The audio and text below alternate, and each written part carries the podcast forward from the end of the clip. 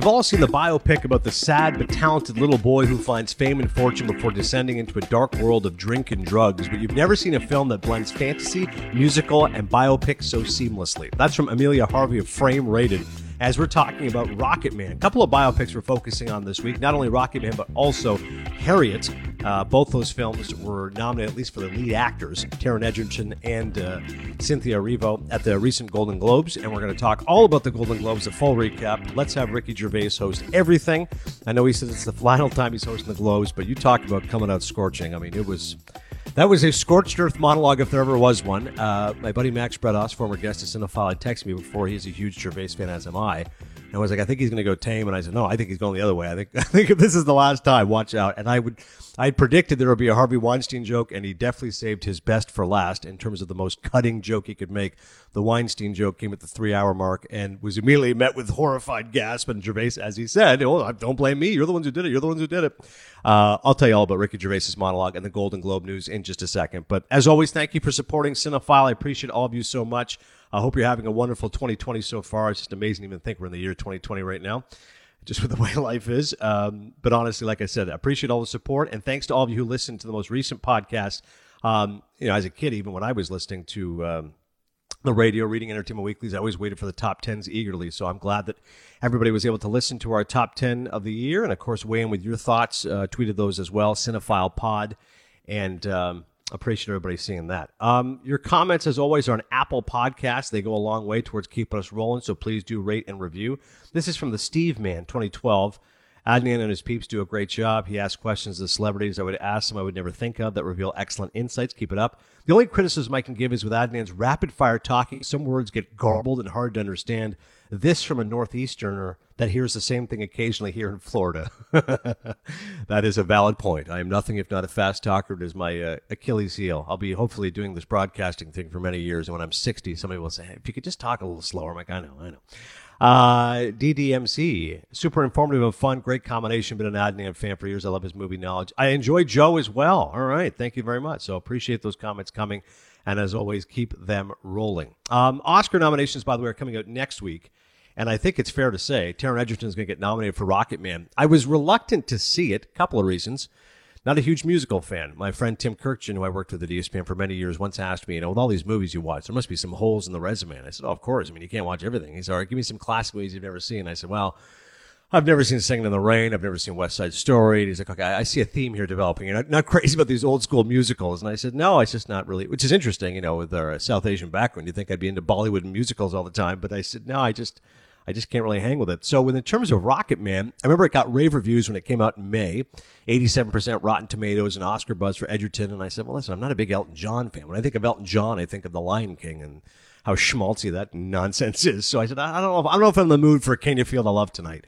Uh, but it's been one of the most pleasant surprises of my uh, viewing of 2019 was how good Rocket Man is. The story is young Reginald Dwight changes his name to Elton John, collaborates with singer-songwriter Bernie Taupin to become one of the most iconic figures in pop history. Set to his most beloved songs, it is the epic musical story of Elton John, his breakthrough years in the 1970s, and his fantastical transformation from shy piano prodigy to international superstar. So it is the, the familiar beats you'd expect, but it is done in a most unexpected manner. The, the story starts out. Elton John, I mean, he's wearing just this garish, ridiculous outfit. He looks like Koko B. Ware. He's like a giant bird and he goes to like a 12 steps meeting and this is how the movie starts. This is not you know young boy playing a piano. It's already he's at the height of fame and he just announces to the entire room there of addicts that he's a drug addict uh, he's alcoholism uh, he's a sex addict he's got anger issues. It's like this is who i am. And then the movie goes back into flashback to kind of explain why he's there. And um, a couple of times they use that framing device of him talking in therapy uh, as to why his life turned out the way it does. And dealt with a very uh, tough childhood. You know, a father who was into jazz and Count Basie, but didn't want to listen to his son much, just wanted to listen to his jazz music and be left alone. A mom who also didn't really understand her son, wasn't able to connect with him. And so he grows up disenchanted and alone, but um, he finds music as his salvation. And again, I, we've seen that story before. I think oftentimes for many artists, uh, art is their salvation. But uh, in this story, what is different, of course, is the telling of it. And props to director Dexter Fletcher because he definitely throws the kitchen sink at it. In many ways, it reminded me of a Baz Luhrmann type film. You know, just wild, crazy camera cuts and very garish and gaudy and bright and flamboyant and colors everywhere and while that can be uh, maybe excessive to some, I thought in this instance it worked because uh, Elton John himself has lived a flamboyant, colorful lifestyle. So why should the filmmaking not ape that as well and mimic that as well? And it really is uh, impressive to behold, especially the singing numbers. And as I said off the top, not a huge Elton John fan, and yet when I'm watching it, pretty good music here. You know, Crocodile Rock will get you humming. Uh, I'm still standing, and uh, obviously some other hits of the '70s. You know, I'm more just not into the Candle in the Wind stuff. But again, this is focusing on the '70s and when he was playing the piano and rock and rolling, and and things worked out in Los Angeles. Of course, on a personal level, he was uh, grappling with his sexuality, the fact that he's gay. At that time, it was a much bigger issue, much more a stigma attached to it. Um, you know, wasn't able to announce really who he was uh, until later on. But ultimately, the reason to see it is Taron Egerton. I mean, it's it's a marvelous performance. When the Golden Globe nominations came out, of course, I was furious that De Niro was snubbed. And now I must admit, now that I've seen all the nominees, uh, although I still wish Bob was nominated, I, I don't have that issue normally every year where you just, you know, screaming at the heavens, how could this guy get nominated? DiCaprio, Once Upon a Time in Hollywood, is excellent. That scene in particular, where he's uh, self-flagellating himself about having too many whiskey sours, is tremendous. I think Driver should win for Marriage Story. Joaquin Phoenix, I think, is a great actor. I was not crazy about Joker, and if anything, I would put De Niro ahead of Joaquin Phoenix. But I understand why people like the performance. That uh, Hollywood always loves these villains, and he's very mannered and uh, very over the top, and and I get why the film has received acclaim. The two spots that I thought maybe the De Niro should have been nominated ahead of Jonathan Pryce, The Two Popes, which is one of my top 10 movies of the year. Pryce is 72 years old. He should get nominated perhaps for the first time ever for Best Actor. What a real surprise that movie was. And then Taron Egerton. I was I was fully committed to watching the movie and saying, okay, it's not that special, but he's excellent. I mean, it's a true song and dance man.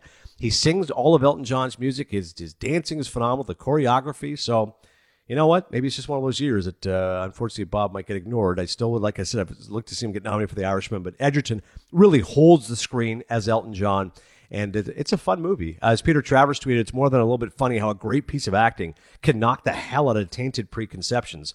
And um, I think he's right. Joe Morgenstern of Wall Street Journal. The colors are stunning, the settings are striking, and the energy is irresistible. That's a great word for it. It is awfully energizing and a really fun biopic. So I'm going to give Rocket Man three Maple Leafs I was pleasantly surprised how much I liked it, Joe. Not sure if you're an Elton John fan. I'm guessing not. I'm not sure if it's the top of your list, but honestly, if uh, there's somebody in your life who likes musicals or likes Elton John, it's better than I thought. Oh, I'm actually a huge Elton John fan. Yeah. Uh, nice. There we go. Perfect. Love his catalog. No, the thing I really appreciate about this movie is that Taron Egerton actually sing the songs versus just dubbing over. Like Rami Malek in Bohemian Rhapsody, that was Freddie Mercury's voice. You know. So yeah, I'm I'm really uh, happy that he won. It seems like he commands the screen. Do you think? I mean, this seems to be coming out after all these musical biopics in the wake of Bohemian Rhapsody. Would you put this ahead of that movie?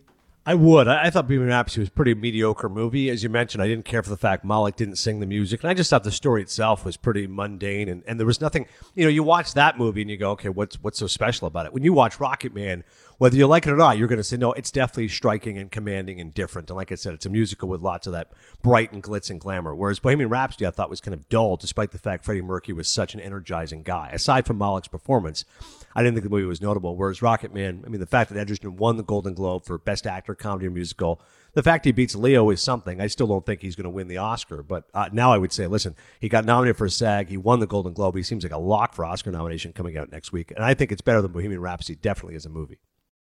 We move on to Harriet, which is based on the thrilling and inspirational life of an iconic American freedom fighter. Harriet tells the extraordinary tale of Harriet Tubman's escape from slavery and transformation into one of America's great heroes. Her courage, ingenuity, and tenacity freed hundreds of slaves and charged the course of history. Cynthia Erivo, excellent performance as Harriet Tubman. Uh, I think most of us would know the story, the Underground Railroad, the fact that she escaped her slave master and then helped many others escape slavery and fight towards freedom. Um, but it's a tale that is always going to be timeless and always important to tell. And the director is Kasi Lemmons, who made a real burst on the scene uh, back in the day with Eve's Bayou. Roger Ebert named that his best picture of the year.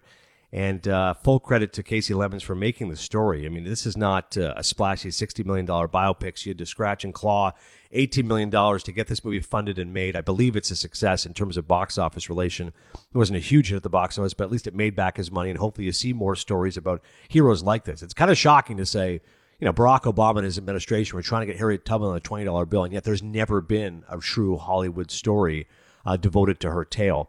Uh, but Erivo is excellent. Uh, you know, if, if it feeds familiar terrain as far as 12 years a slave in terms of just having these you know hideous characters abusing her. But in this instance you know she's believed that now she's fought for freedom. She's served her time. She can leave and then she's told no. And then there's fear that she might get sold. So rather than have that happen she escapes and leaves her husband which is something i did not realize she was married at the time and escapes to Philadelphia on this crazy, like thousand mile trek. Like it's just incomprehensible that, that this could happen 150 years ago, that a woman by herself would be able to overcome all that that entails. And one thing that I wish that Lemmons had done a better job of was just showing how terrifying that journey must have been.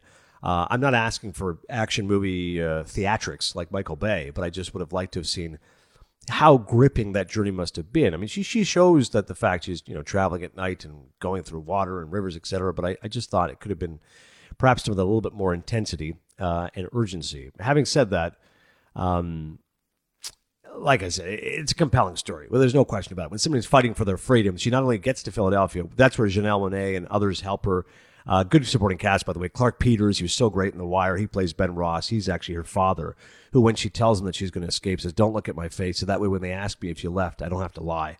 Really good, powerful scene. Um, and then you've got other good actors in the cast as well. Leslie Odom Jr. plays William Still, who is also helping, uh, not necessarily as an abolitionist, but he's helping all slaves who are runaways get food, get shelter, etc. Uh, you know, Janelle Monáe, when she meets Cynthia Erivo, says something to the effect of, you know, you stink right now. You got to go take a bath. We'll get you taken care of. And Cynthia Erivo is so powerful as Harriet Tubman. She says, you've, you've never been a slave. You've never escaped what I've had to escape. Like, you know, sorry, I smell kind of thing. She just totally puts her in her, in her element. It's such a good scene. Uh, so ultimately, I give the film three maple leafs. I wish that I had seen more about Harriet Tubman's life. I mean, literally, this picks it up from when she escapes to then helping other slaves escape. But what's so fascinating to me is the postscript that after so many of these slaves, and she's helped like hundreds of people escape to Canada, where slavery was not an issue. Um, then, in the, then in the Civil War, she was like fighting and, and really an uh, instrumental part of that. So I would have wouldn't have minded seeing, you know, 10, 15 minutes devoted to that. But hopefully we get like you know a good four hour, six hour biopic of uh, Harriet Tubman and really kind of do it as well as possible. I did think some of the supporting cast I mentioned some were good. Joe Alwyn as Gideon Brodess, he plays the slave master. I didn't think he was particularly strong know, especially again when you compare it to like a 12 Years a Slave, how good Michael Fassbender was or Paul Dano. So I didn't think all the performances were strong. But again, full credit to Kasi Lemmons, uh, who it does not bite off more than she can chew. It's a faithful telling. Cynthia Erivo has been nominated for a SAG award for Best Actress. She's been nominated for a Golden Globe. I believe she'll get an Oscar nomination, and I also believe she's a Grammy and Tony Award winner, so she could be on her way to getting an EGOT at some point. But uh, as Amon Warmann writes of Empire, Erivo's impressive central performance is frequently undercut by an all too conventional approach. Hopefully, in a few years, Tubman can get the definitive biopic she deserves. Sadly, this isn't it. And Kristen Smith says Harriet Tubman, as the film portrays so beautifully, was a force to be reckoned with. Harriet, I'm giving three maple leaves, Joe. Good film. I'll check it out. This seems like I, I was wondering if you thought Cynthia Erivo was going to get an Oscar nomination. I know there's no voting overlap between the Golden Globes uh, or SAG Awards with the Oscars, so it's nice to hear that her performance was commanding enough that you think that she'll get nominated. Yeah, no question. I think it will be uh, in the mix as well. She did not win a Golden Globe as we turn our attention towards the Globe's biggest snubs and surprises. I'll talk about Gervais in a second. In fact, I'll go to IMDb and read some of his jokes. And uh, actually, Joe is the one who does stand up. Maybe Joe can do his best Ricky Gervais impression. But as far as snubs and surprises, of course, Ben Lyons tweeted immediately that I would be losing my mind with the Irishman snub. I was uh, not enraged because the Hollywood Foreign Press, and this is always uh, bears worth mentioning, it's a very small community. It's like 53 people, whereas the Academy of Motion Picture Arts and Sciences that votes for the Oscars is 8,000 people, and the largest branch of that is actors, which, uh, according to the numbers, is something like 3,500. And that branch, by the way, used to be 6,000 as of five years ago. It has really been pushed um, after the whole Oscar so white issue, which is uh, obviously genuine and sincere. So they've had try to have more people of color, more women, more representation, and that means that literally almost by 20% the Academy has grown. So first and foremost, when people say, "Oh," If you won the Globe, do you win the Oscar? Not necessarily. Even by the exact arithmetic of the last 20 years, you know, films to have won Best Picture at the Globes and win Best Picture at the Oscars is only at a 50% clip. The real indication is the PGA, that is the Producers Guild Award. Uh, as recently as a couple years ago, I thought Three Billboards Outside Ebbing, Missouri would win the Best Picture motion picture because it won the SAG award for best ensemble. And I said, well, actors are the biggest branch of the Academy. But no, the PGA was awarded to Shape of Water, and Shape of Water ended up winning best picture. So that has not been announced yet. So let's wait for the PGA before we say, okay, this is the demise of the Irishman. But It was the favorite going in, and it goes 0 for 5. Does not win for Best Picture, Director, Screenplay, Steve Zaillian, or two supporting actor nominations. Only Marriage Story had more nominations. That was also a poor showing. Six nominations, and only got the one for Laura Dern. The biggest surprise of the night, though, are Best Picture and Best Director. I had thought going in, Bong Joon Ho was going to win Best Director. I said Hollywood Foreign Press, South Korean director, Parasite's an incredible film. It's obviously a lock for foreign film. They'll give Irishman Best Picture, but Marty will lose to Bong Joon Ho. Instead, Sam Mendes comes through with probably the biggest shock of the night. And as I have raved on this podcast, 1917 is tremendous. Again, I would like to shake my hand at the, you know, hands at the sky and say this is furious that Scorsese was ignored, but I'll be honest. Mendes is a hell of a director. 1917 is a breathtaking film.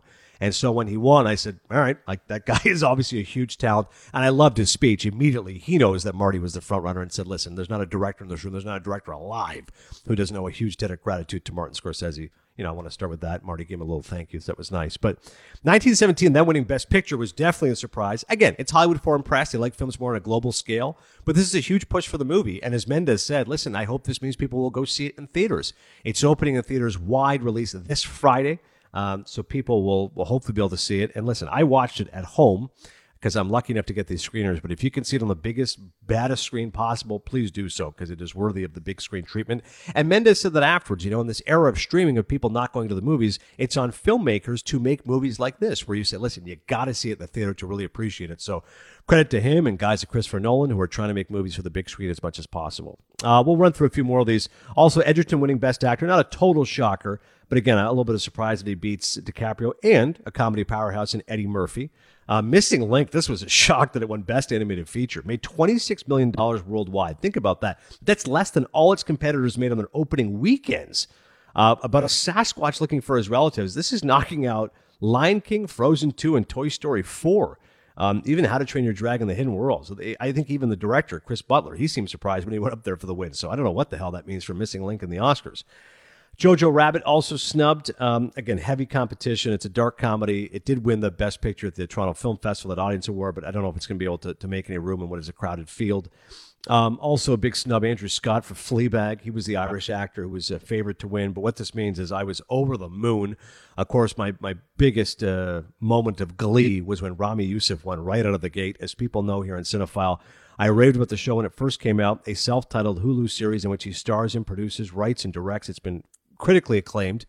And his speech was so funny. After Gervais's cutting monologue, in which he said, "Don't go up here and make a statement because you don't have anything to talk about. You know, you're not educated people. Thank your God and move on." And Youssef, without mentioning a beat, says, "Okay, well, I will thank my God, Allahu Akbar." Uh, which means you know all praise to God, and uh, he goes into his speech, which was really funny. He said, "Listen, I know none of you have seen the show. Everyone starts laughing. You probably think I'm like some editor, but we did a show about an Arab Muslim family growing up in New Jersey, and, and here we are. So I, I was just so happy for him. It's a great, great show.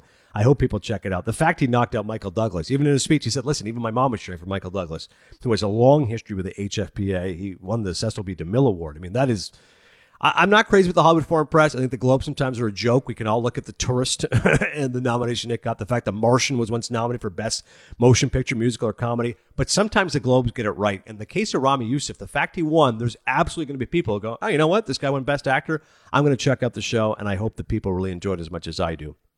Um, also, the morning show was snubbed from coming from Apple Plus. You never know. Sometimes they go with, you know, these star-studded shows. Although I haven't seen it, can't speak to it. Succession. I know people rave about it. Happy to see Brian Cox win, although his speech was a little bit odd, in which he he apologized to his fellow nominees for writing. He thought this would never happen to me, so it was nice to see his humility. Meryl Streep also snubbed for Big Little Lies. Um, ultimately, I think it was a good award show, and the whole key, of course, was Ricky Gervais. Everyone knows that he is going to take shots at the Academy, at uh, all these actors, all these people, and he just went all over the place. I mean, this is the fifth time that he hosted, and this is after recent transphobic tweets controversy caused many raised eyebrows. So even some people weren't sure they were going to even have him host, but he went all after him. He called the HFPA racist.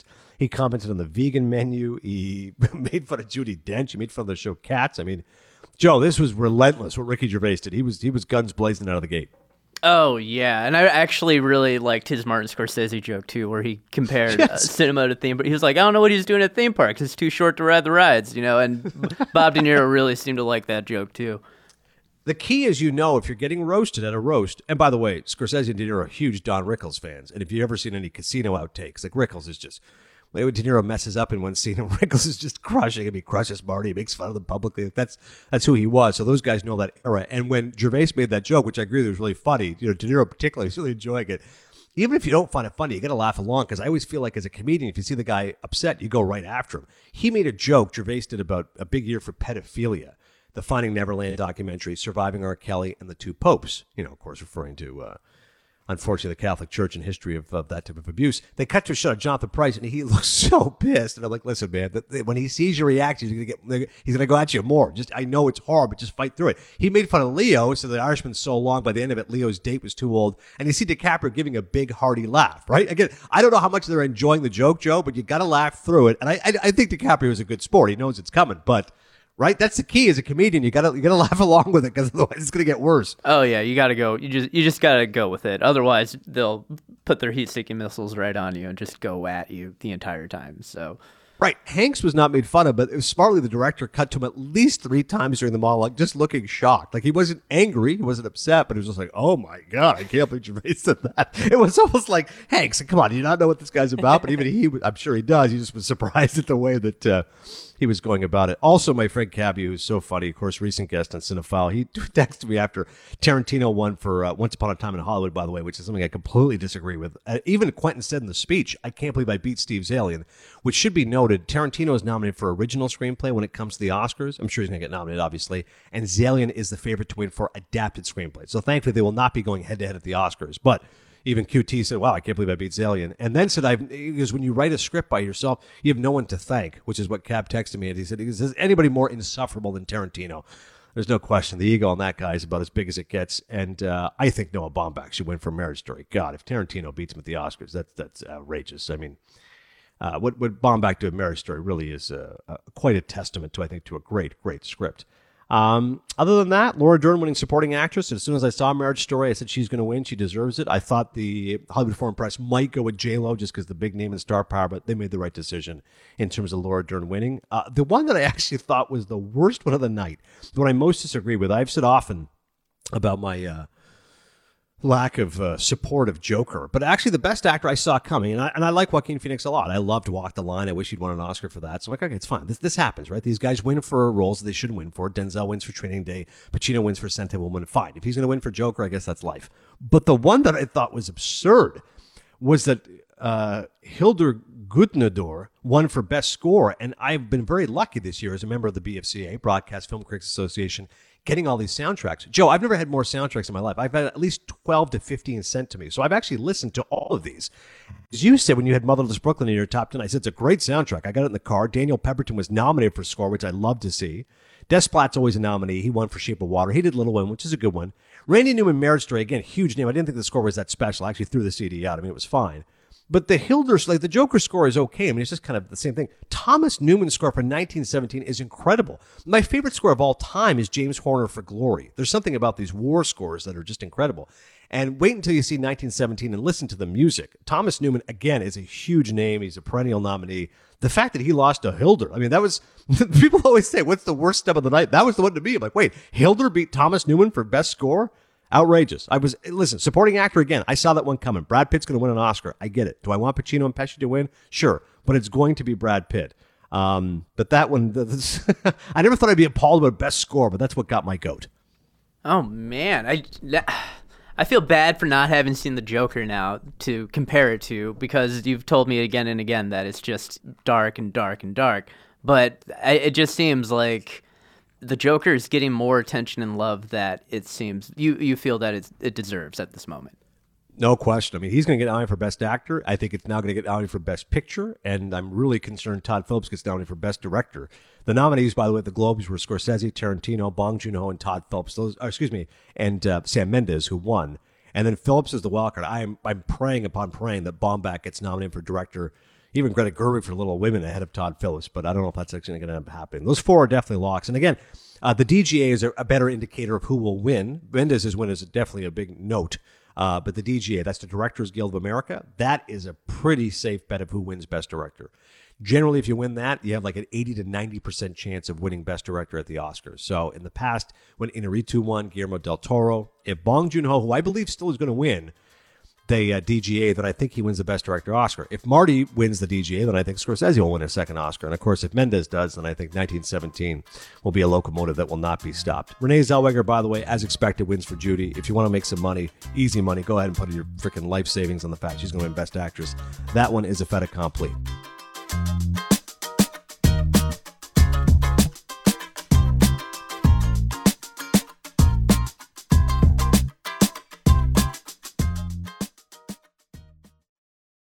Is the story of the one.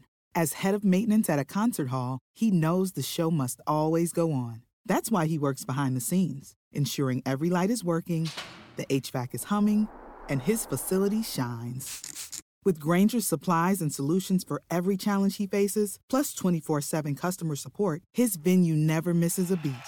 Call quickgranger.com or just stop by. Granger, for the ones who get it done.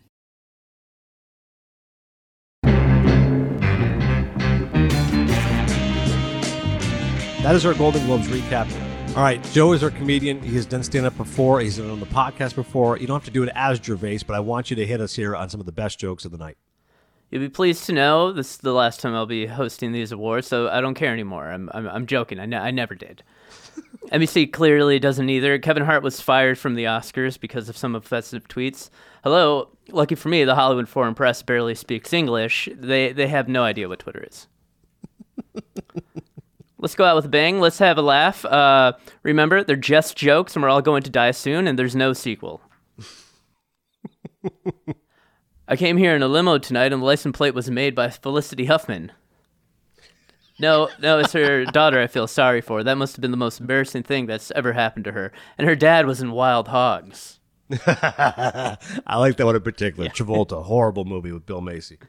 We were going to do an in memoriam tonight, but when I saw the list, it wasn't diverse enough. It was mostly white people, and I thought, no, not on my watch.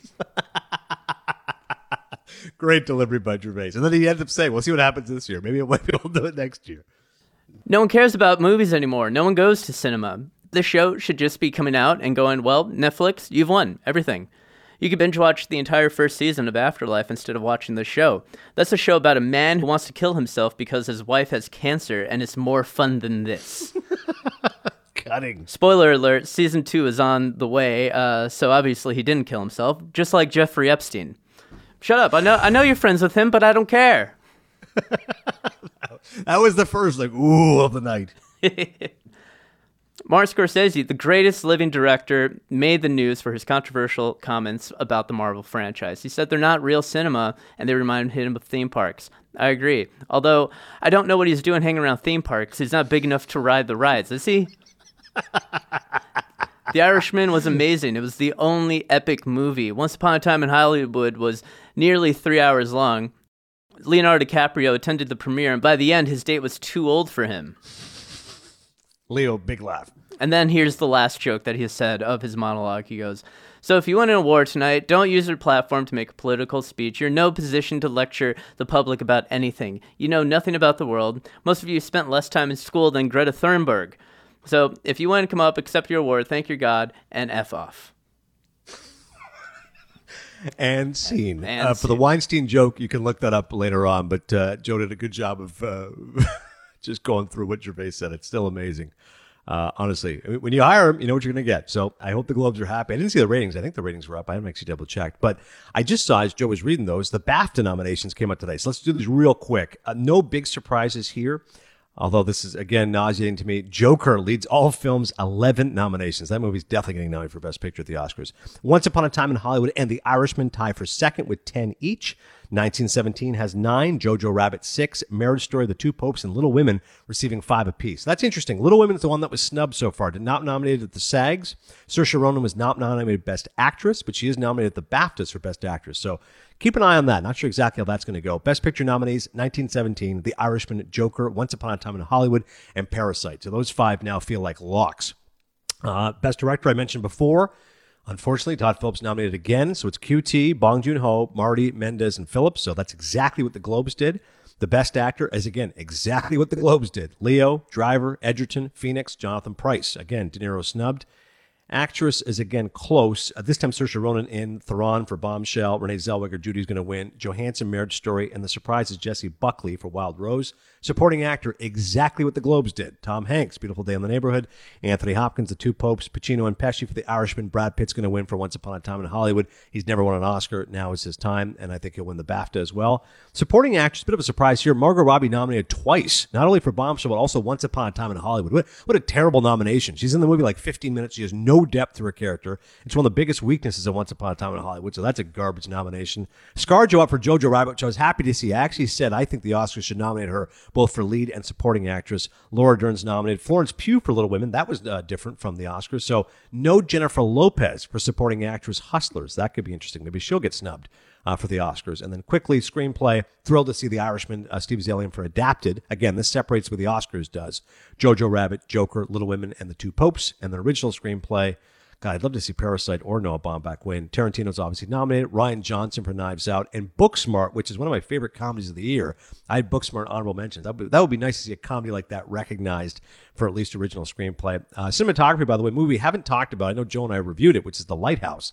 That got nominated for cinematography from the BAFTAs. So maybe that'll get a nomination in there. Uh, and away we go. So that's the BAFTAs. That is the British Academy Awards. Last one before we move on to Mount Rushmore. I haven't talked much about best documentaries. I got a ton of docs sent to me. I mean, it's so good these screeners. So I haven't actually dived into these yet, the uh, the Mark Simon file, until I want to see what gets nominated. But here are the nominees. I have all these sitting on my uh, kitchen table upstairs. American Factory, Apollo 11. Here, it's a great space movie. Diego Maradona by Asif Kapadia. I know that was on HBO. Adam Amin, recent guest of the podcast. He loved the Maradona documentary. So, as a sports guy, curious to see that. For Sama, which I've heard of as well, and The Great Hack, which is a technological film talking about obviously hacking and computers. For Sama, I cannot remember the country, but it's a I believe it's about Syria and the refugee crisis. So those are your best documentary nominees. And best foreign language film, we all know Parasite's going to win. But Pain and Glory, which Banderas was nominated for the um, Almodovar film, that got nominated. And Portrait of a Lady, which I have upstairs as well. Apparently a really good French film. So looking forward to that. All right, that's your Golden Globes recap. Now on to Mount Rushmore.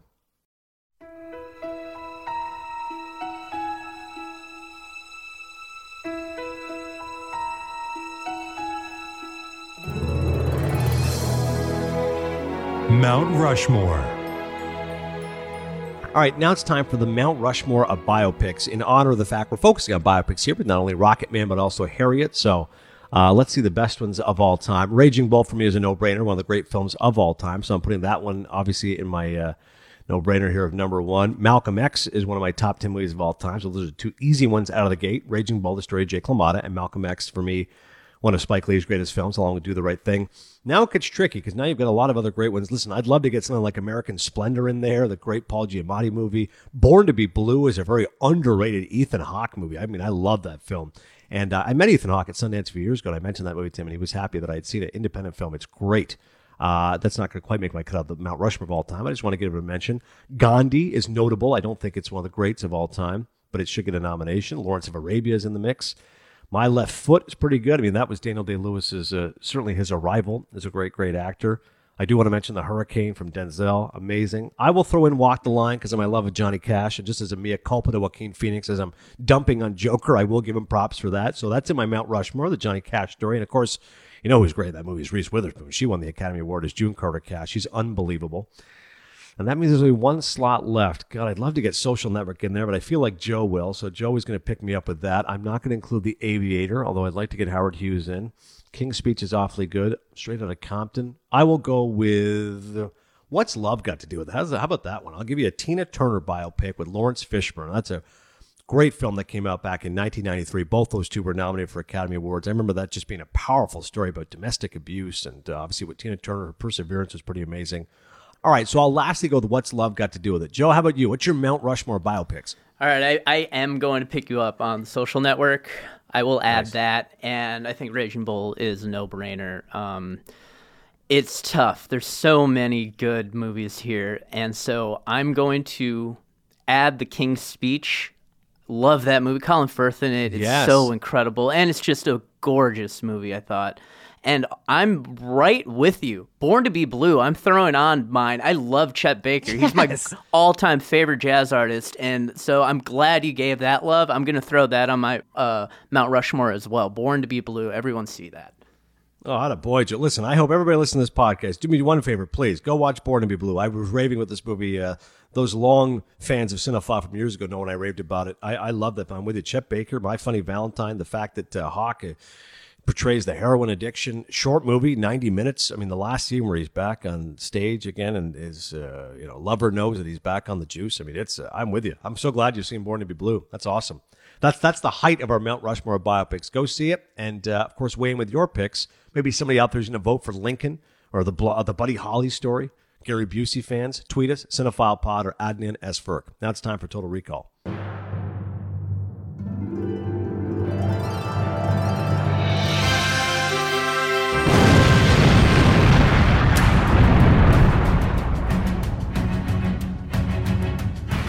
Total Recall. All right, for Total Recall, really fun segment. I'm glad me and Joe are having so much fun with this. I hope all of you enjoyed as well. We're doing the films from 2011. This is the 2012 Oscars for Total Recall. In case you're new to Cinephile, we go through all the major categories and recast them with who we think should have won. Best Picture, Joe, who we got? We have The Artist, The Descendants, Extremely Loud and Incredibly Close, The Help, Hugo, Midnight in Paris, Moneyball, The Tree of Life, and Warhorse. A lot of them. Yeah, I remember this year being all over the map. The artists I did love, and I was happy it won Best Picture, and I probably would give it Best Picture. As much as I enjoyed Hugo, because it was different, and obviously different from Marty, and Moneyball, obviously, as a baseball guy, I love. But I remember going like, "Are you kidding me?" Extremely Loud and Incredibly Close was one of the worst movies of that year. I thought it was horrific. I mean, it's so pandering towards everybody who suffered through the unimaginable tragedy of 9/11. But it was not a good movie. And apparently, the book is much much better. The Help, I thought, was a fairly average movie, aside from um, Octavia Spencer, who did win an Oscar, I believe. We'll get to that in a second. Uh, Warhorse, I did not think was one of Spielberg's best movies. I'm shocked it was nominated for Best Picture. I mean, three of them, I was like, are you kidding? These are not, there's nowhere close to Best Picture nominees. But Tree of Life was very polarizing. I mean, I like Malick, it's different. But again, I, I'm shocked it actually made the cut for Best Picture of the year. I really liked Midnight, in Paris. Uh, Woody Allen's foibles aside, I love the script. I love Hemingway, obviously. And uh, the Descendants, I loved a lot. I probably might have put Descendants as uh, number two on this ballot. But the artist to have a silent movie in this era and to do it so well with a real love of Hollywood and love of old school movies, I was actually really happy it won Best Picture. I agree with you. I think the artist was. I mean, it's hard to. Hollywood loves nostalgia, especially Hollywood nostalgia. So the fact that they were able to pull it off and do it so well, I would give it to the artist. All right, how about Best Director? We have Michel Hazanavicius. Yeah, I never knew how to pronounce that one. Ha- Hazanavicius, I think. Yeah. Hazanavicius. Uh, for the artist. the key. uh, Alexander Payne, Martin Scors- uh, for The Descendants, Martin Scorsese for Hugo, Woody Allen for Midnight in Paris, Terrence Malick, The Tree of Life. Well, I would have loved to have seen Marty win for Hugo. As I said, it was much different seeing him make a kids movie, and it was something very close to his heart in terms of, you know, making. I mean, literally, it's a kids movie about film preservation, which some people I remember didn't like. I remember Owen Gleiberman. I talked to him about. it. He was like, "What the hell is this movie?" Like, literally, it's supposed to be a kids movie, but Marty's just putting his own passions into it. It's about Georges Méliès and like you know. Trip to the moon and like what what is this about? But I actually really loved it because the first hour reminded me of like a Dickensian tale, you know, Charles Dickens, these poor kids, this orphan child, uh, Asa Butterfield, and then all of a sudden it ends up being this Ben Kingsley story, which I thought was a real, really uh, cool, inventive way of doing it. But having said all of that, I wouldn't have given him Best Director for it. Definitely wouldn't have given it to Woody Allen, although I love the script. Malick is a great director, and certainly Tree of Life exists on that, but I don't think it was strong start to finish. So *Hazanavicius*, I have no issue with, but I would have given it to Alexander Payne. I, I mean, I just love his work. I love Sideways. I love Nebraska. And The Descendants was a really strong movie about grief and one of Clooney's best performances. I probably would have gone with Alexander Payne for Best Director. Yeah, I have no, I have no qualms there. I think I, I would still give Michel Hazanavicius uh, the edge, but I, I will say, even though I know Marty was kind of snubbed this year, but Hugo won all the technical awards this year for sound, um, editing, and mixing. I, I just love that movie so much, and the sound plays such a big role in that movie too. Yeah, you would know it, especially as a guy who's so well versed in sound and sound engineering. I, I, believe it won five Oscars that year. It's led the way. I think the artist won four. We'd have to double check on that. But I, I, remember thinking, hey, Hugo actually won the most Oscars that year. And as you said, when it came to production design, those technical categories, it, I mean, it's a very, very expensive movie. It was Graham King has spoke with the fact, the producer, that it kept him up all night the amount of money he lost on it. But he said, hopefully, it's one of those movies people will watch years from now. And I'm with you. I thought it was a really special movie. Best actor. We have Jean Dujardin, Demián Bichir, George Clooney for The Descendants, Gary Oldman for Tinker Tailor Soldier Spy, and Brad Pitt for Moneyball. I was really happy Brad Pitt got nominated. It's uh, Dallas Braden, my old uh, friend, tells me Oakland A's pitcher that Billy Beane would always tell everybody, "Oh, by the way, Brad Pitt played me, the world's sexiest man." That shows how good looking I am. Um, Oldman as George Smiley, I wasn't crazy about. Um, Demián Bichir was great in A Better Life. I remember having to watch it because it got nominated, and it's a story about, uh, we're very timely now with immigration and illegal immigrants. He plays an illegal Mexican immigrant who is looking for a better life, hence the appropriate title for his son. And he's got a great scene at the end once he gets deported in when she's telling his son, "I love you, mijo." It's uh, I thought it was one of the best scenes in the movie. And I really did love that movie. So I actually would have liked to have seen. I was happy Bichir got nominated. I don't know if I would give him the win. Dujardin was amazing because he really comes across as one of these song and dance men and uh, of that era, and he got he's so smooth and so charming. I would have voted for Clooney though. I thought his scenes, you know, the fact his wife dies, he finds that she cheated on him, that showed the range of Clooney as a great leading man. I mean, he literally goes from comic moments, he's running around his flip flops, going to confront the neighbor. At the same time, the tragedy of losing his wife, the sadness he's going through as a widower. I thought Clooney was uh, one of his best. I would have voted for him for best actor. Yeah, I agree with you. I'm, I, I think George Clooney too. I, I rewatched The Descendants probably six months ago, and it, he, he's great in it. So I would give it to him as well. How about best actress? Meryl Streep, The Iron Lady, Glenn Close, Albert Nobbs, Viola Davis, The Help, Rooney Mara, The Girl with the Dragon Tattoo, and Michelle Williams, My Week with Marilyn. I can't remember if I saw my week with Marilyn or if it was so forgettable I didn't think much of it. But I remember Michelle Williams was. I think I did see it. I just didn't think it was particularly special. But I remember she got nine Best Actress. Girl the Dragon Tattoo was entertaining. Again, Rooney Mara got nominated. I'm fine with that. I might have gone with Viola Davis to be honest with you. I, I remember the Iron Lady. I thought was fine, but I did not think it was one of Meryl Streep's best performances. And the fact she won I was genuinely surprised by, which is funny to say when you, she gets nominated like 20 times. But I was like, no, she's not going to win. Oh, yep, she just won again. And that was her third, I believe, uh, Academy Award. Glenn Close's Albert Nobbs definitely disappeared into the role, a woman impersonating a man. But I, I probably would have gone with, I, I, said earlier I wasn't crazy about the help, but I would have gone with either Meryl or probably Viola Davis for the help. What do you think?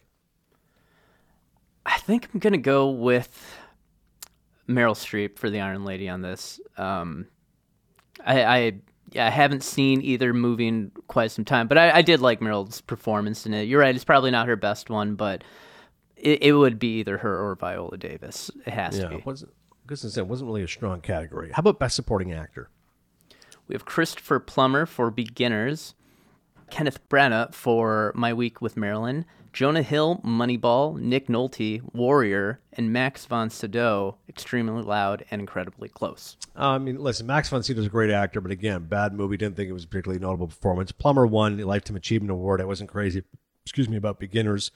Branagh, I love as an actor. I don't really remember his performance as Olivier, I'll be honest. So I would have gone with either Jonah Hill, who was really funny as Peter Brandon Moneyball. I probably would have gone with Nolte, Lifetime Achievement Award. He didn't win for Affliction you know, obviously 48 Hours, you name it. He's been a great actor for a long, long time. The Good Thief.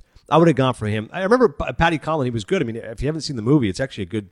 You never really see a lot of MMA movies. That was like the first MMA film, and it was gritty and, and well shot. And he plays his father who's trying to reconnect with his family. He's an alcoholic, and maybe there are some shades of Nolte, his own biography in the performance. But yeah, I would have gone with Nick Nolte. I'm gonna go with uh, Jonah Hill just to give Moneyball a little more love on the list. Yeah, I lo- love that movie, and I loved his performance in it. So Jonah Hill. I love it. Supporting actress. Octavia Spencer, The Help. Berenice Bejo, the artist. Jessica Chastain, The Help. Melissa McCarthy, Bridesmaids. Janet McTeer, Albert Nobbs.